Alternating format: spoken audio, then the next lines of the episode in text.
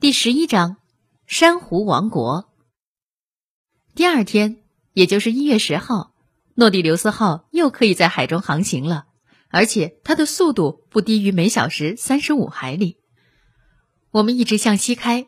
一月十三号，我们走过韦塞尔角到蒂汶海，从这里起，诺第留斯号的方向在纬度线上弯了下来，向西南驶去，船头是向着印度洋。没有人知道尼莫船长要往哪儿去。诺第留斯号是另外一个世界，我们无法知道的这个世界的秘密。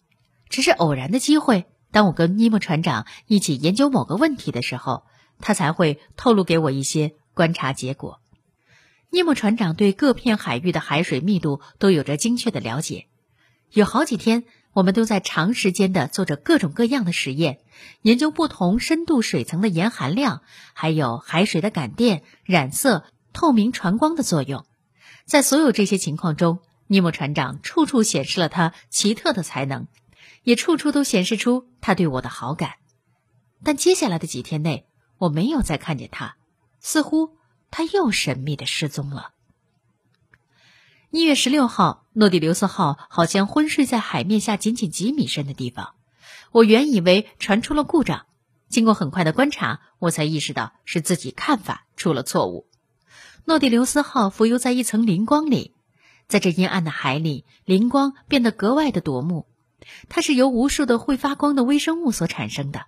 当它们溜过金属板的船身，光亮就会变得更强。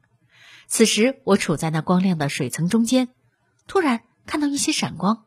这闪光犹如炙热的熔炉中融化出来的铝块，或者是烧至白热的金属当中泛出的那种红白亮光。由于位置上的相对关系，亮光中的某些明亮的部分也变得暗淡了。然而，在这种情况下，所有的阴影都应该是不存在的。不，这不是我们熟知的光线所带来的那种柔和镇定的光辐射，这里面有着一种非比寻常的活力。这光让人们感觉到它是生机勃勃的。一连几个钟头，诺第留斯号都是在这一片闪烁生辉的波涛当中漂浮。我们就这般行驶着，且不断被某些新奇景况所吸引。康塞尔观察着，他在对它的植虫类、节肢类、软体类、鱼类进行分类。日子过得很快，我都算不过来了。尼德兰按照他的想法，将船上的伙食变换着花样。我们成了真正的蜗牛，被关在诺第留斯号的壳中，却生活的安然自在。我们不再想象地球表面存在着另外一种不同的生活。可是这时候发生了一件事儿，使我们联想起我们所处的奇异境地。那是在一月十八号，诺第留斯号到了东经一百零五度和南纬十五度的地方，天气很坏。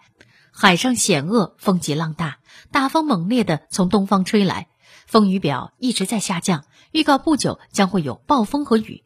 那是场海水和空气的恶斗。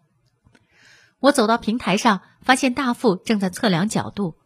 我等待他照平常的习惯说每日要说的那句我听不懂却已经听习惯了的话。可是那天的这句话被另外一句一样不可懂又听不习惯的话给代替了。我看见尼莫船长出来，拿着望远镜向天边望去。船长拿着望远镜，保持眺望的姿势，一动不动。不一会儿，他放下望远镜，跟大副交谈起来。大副的情绪好像很激动，好像无法抑制的样子。尼莫船长的表情依然冷静，提出了些反对的意见。大副带着肯定的语气回答他：“我是从他们的口气和姿势当中做出这样判断的。至于我……”也仔细的注视着他们所指的方向，但什么也没有看到。远处天水一线。尼莫船长在平台上走来走去，根本就没有留心我，或者压根儿就没有看见我。他的脚步很坚定，但不像平时那样规律。他有时停住，两手交叉在胸前，观察大海，仿佛要在这个浩瀚的空间当中找到些什么。诺第留斯号这时候距离岸边也已经有好几百海里了。大副又拿过来望远镜，固执地搜索着天际，走来走去，不停地跺脚。他神经质的激动跟船长的冷静形成一个鲜明的对比。这时，尼莫船长下达了命令：“机器增加推动力，船内的设备转动得更快了。我心里很是纳闷儿，也想知道一些，于是走到客厅，在客厅当中拿了我常用的望远镜，回到平台，浮在平台前头的突出部分，在装探照灯的笼尖上。我正打算望一望天际和海边的情景，但是我一只眼睛还没有挨上目镜，不知道为什么望远镜就被一只大手猛地夺走了。我转过身来，原来是尼莫船长，可我简直认不出他了。他的脸色完全变了，眼睛闪着阴森的光，在紧凑的睫毛下面有些塌陷。他的牙齿半露着，身体挺直，双拳紧攥，脑袋缩在两个肩膀之间，表明他的全身正充满着一种强烈的仇恨。他没有动弹，我的望远镜从他手里掉下来，滚落在他的脚边。这么说来，是我无意中激起了他的这种愤怒吗？这真是一位让人不可理解的人物。他难道认为我突然间发现了诺第留斯号的客人不该知道的某个秘密吗？不，我并不是这仇恨的对象，因为他的双眼并没有直盯着我，而是仍然固执着注视着天边那难以捉摸的一点。终于，尼莫船长再一次控制住了自己的情绪，他那完全变了样的面容又恢复为平常的镇定。他用他那令人听不懂的语言对大副说了几句话，就转身朝我走来。阿尤纳斯先生，他语气相当激动的对我说：“我要您遵守您跟我约定的条款。”船长是哪一项条款呢？从现在开始，您和您的同伴都要被关起来，直到我认为可以让你们自由的时候为止。听了这话，我没有可争论的，只好服从了。我和我的另外两位朋友还来不及问为什么，就被关进了我们第一次在船上留宿的那个房间。吃过早餐，房间里的灯突然熄灭了。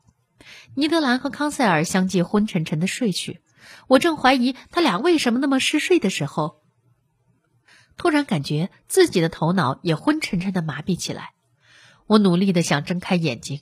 但还是不由自主的闭上了，一种错觉环绕着我，使我感到不适。很显然，我们吃的饭里掺了些安眠药。第二天醒来的时候，我们重新又获得了自由。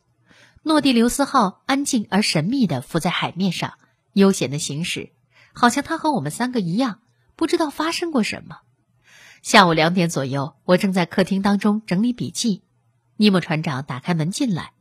我继续做我的工作，希望他对于昨夜的特殊事件给我一个解释，但他没有。我注视着他，他的眼睛发红，而且有着深深的忧愁和真实的苦痛。他简直是坐立不安，拿起书却又立即放下，看着那些器械又不去做记录。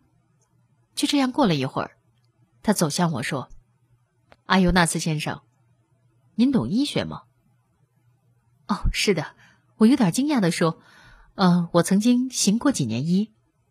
我的一个船员需要治疗，您愿意帮忙吗？”“啊，没问题，我这就跟您去看看。”“很好，请您跟我来。”我马上意识到那个船员和昨晚发生的事件肯定有关系，我心跳加速，跟着船长迅速的走到船的后部，员工舱的隔壁，伤员一动不动的躺在那儿，他大概四十岁。外貌看上去冷酷坚硬，有着军人的气质。鲜血把他头上巨大的纱布染成了红色。我解开纱布，病人没有一丝挣扎，看来他的承受力很强。伤口非常严重，简直惨不忍睹。头盖骨被打碎，头部受到了很厉害的摩擦，脑子都露了出来，一块一块的血痕在有伤的脑子上面凝结着，颜色像酒糟，看得出。他脑子在被打的同时，又受到了剧烈的震动。船员的呼吸很缓慢，肌肉痉挛使他的面部抖动，因为大脑发炎，思想和动作都麻木了。我按了按脉搏，已经时有时无。身体各处，手指、脚趾的尖端已经冰冷，我看得出，他已经没有办法救治了。我包扎好这个不幸的病人。他最多只有两个小时的生命了。船长还是不愿意告诉我这起事故的原因，只是随便编了个谎，就让我离开。次日，船长邀请我做一次海底散步，但对死人的事情闭口不提。我穿好潜水服，跟船长来到水下十米左右的地方，然后走下一个斜坡，来到一片我没有见过的海底。这片海底没有细沙、草地、树林，只有美丽的珊瑚。这是海底珊瑚的王国。珊瑚虫有一种独特的繁殖力，像芽枝滋生一样，是一群聚集在易碎的和实质伪珊瑚树上的微生物的总体。它们有自己本身的生命，而且有共同的生命，所以这种情形如同是一种自然的社会主义。我知道最近关于这奇怪的植虫动物的研究结果。按照生物学家的观察，珊瑚虫在分支繁殖当中起矿化作用。对我来讲，去参观大自然种植在海底的一处石质森林，实在是最有兴趣不过的了。我们拿着探照灯在海底穿梭，珊瑚层延绵不绝。这些珊瑚脉经过漫长的成长，或许会封闭在这部分的海面当中。周围的小珊瑚也多如精灵，它们枝杈上开满了白色可爱小花，是星星形状的。不过，它们都倒吊着生长，枝杈是指向海底的。珊瑚的枝叶绚丽多彩，我们的视线随着灯光，我们的视线随着灯光搜索到了无与伦比的景象。这些花朵具有很强的自卫性，当我们的手一接近它们，它们便很快发出警报。很快，周围的花瓣都缩回到了树干内部去了，绚丽的花海一下子变成了枯燥的一堆石头。这些美丽的珊瑚在陆地上价值连城，血花和血沫是它们神秘的名字。它们鲜艳的颜色，正如这个名字所描绘的一样。这种宝贵的物质时常杂有其他种类的珊瑚树，构成了马西奥达密集和混杂的整块珊瑚。在这些整块珊瑚上面，我看到了极其美丽的玫瑰珊瑚品种。我们跟随船长来到一条黑暗的隧道，看不到尽头。我们沿着隧道前行，来到大概一百米深的地方。这里建筑物的墙壁都是由美丽的海底植物构成，清澈的海底使得它们看上去晶莹剔透、可爱迷人。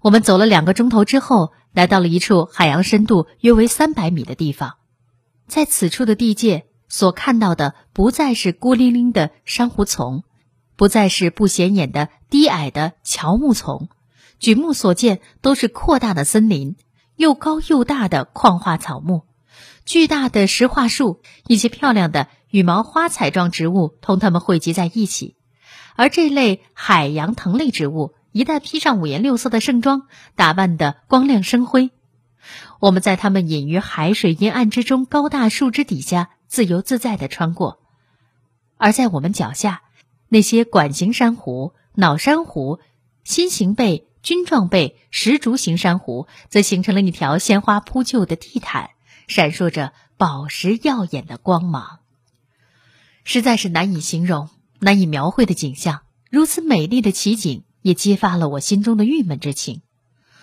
我们被禁锢在这具有玻璃和金属制作的圆盔里面，彼此之间近在咫尺，却无法交流。我们看到如此美丽的景色，却没有自由，这是多么大的悲哀！这时，尼莫船长站住了，我和我的同伴也停止前进。我回过头来，看着船员站成半圆形，围绕着他们的首领，其中有四人肩上抬着一件。长方形的东西，我们站在一块宽大空地的中心地方，围绕四周的是海底森林高大突出的枝杈。我们的照明灯在这个广阔的空间当中射出模糊的光线。尼德兰和康塞尔站在我的身边，在空地中间随便堆起来的石头基础上竖起一个珊瑚的十字架。伊莫船长做了个手势，一个船员走上来，在距十字架几英尺的地方。从腰间取下铁锨，开始挖坑。我明白了，原来他们来这里是为了埋葬昨夜死去的同伴。这块巨大的空地就是他们海洋世界的公共墓穴。他们挖的坑，当然也就是埋葬同伴的地方。而那个长方形包裹的，自然就是尸体了。我不禁严肃起来。他们竟然可以在海里埋葬死人，实在是让我感到惊奇无比。不过，这坟穴挖得很慢，鱼类被惊动，到处游走。我听到石灰质的地上铁锨叮叮作响，铁锨有时碰到丢在水底的火石，发出星星的火光。坟穴渐渐加长，渐渐加大，不久便相当深，可以容放尸体了。这时，抬尸体的人走进来，尸体用白色的麻布裹着，放到湿润的坑中。尼莫船长两手交叉在胸口，死者曾经爱过的所有朋友们都跪了下来，祈祷着。我和我的两个同伴也很虔诚的鞠躬致礼。